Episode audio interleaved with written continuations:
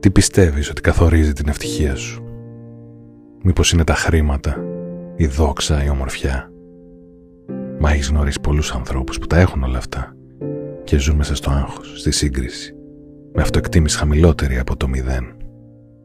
Μήπως είναι οι παρέες, μήπως είναι ο γάμος και τα παιδιά; Μα έχουμε δει ανθρώπους που τα έχουν όλα αυτά και έχουν ξεχάσει πως είναι να χαμογελούν.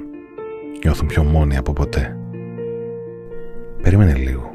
Ποιοι είναι αυτοί εκεί στην άκρη; Αυτοί εκεί που δεν έχουν τίποτα από όλα αυτά.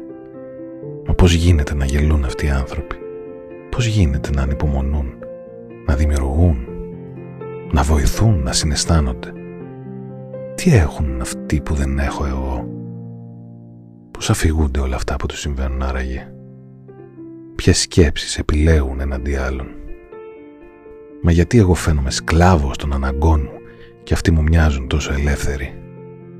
Γιατί φαίνεται ότι αυτοί ζουν τη δική τους ζωή. Γιατί έχουν τόση ηρεμία ακόμα και μπροστά στο χάος. Μα δεν καταλαβαίνω.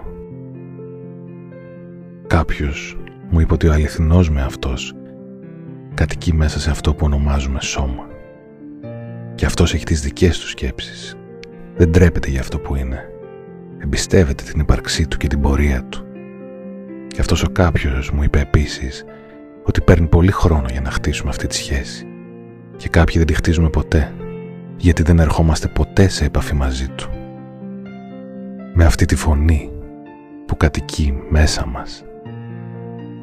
Αυτή η φωνή είναι δική μας, δεν είναι της οικογένειάς μας.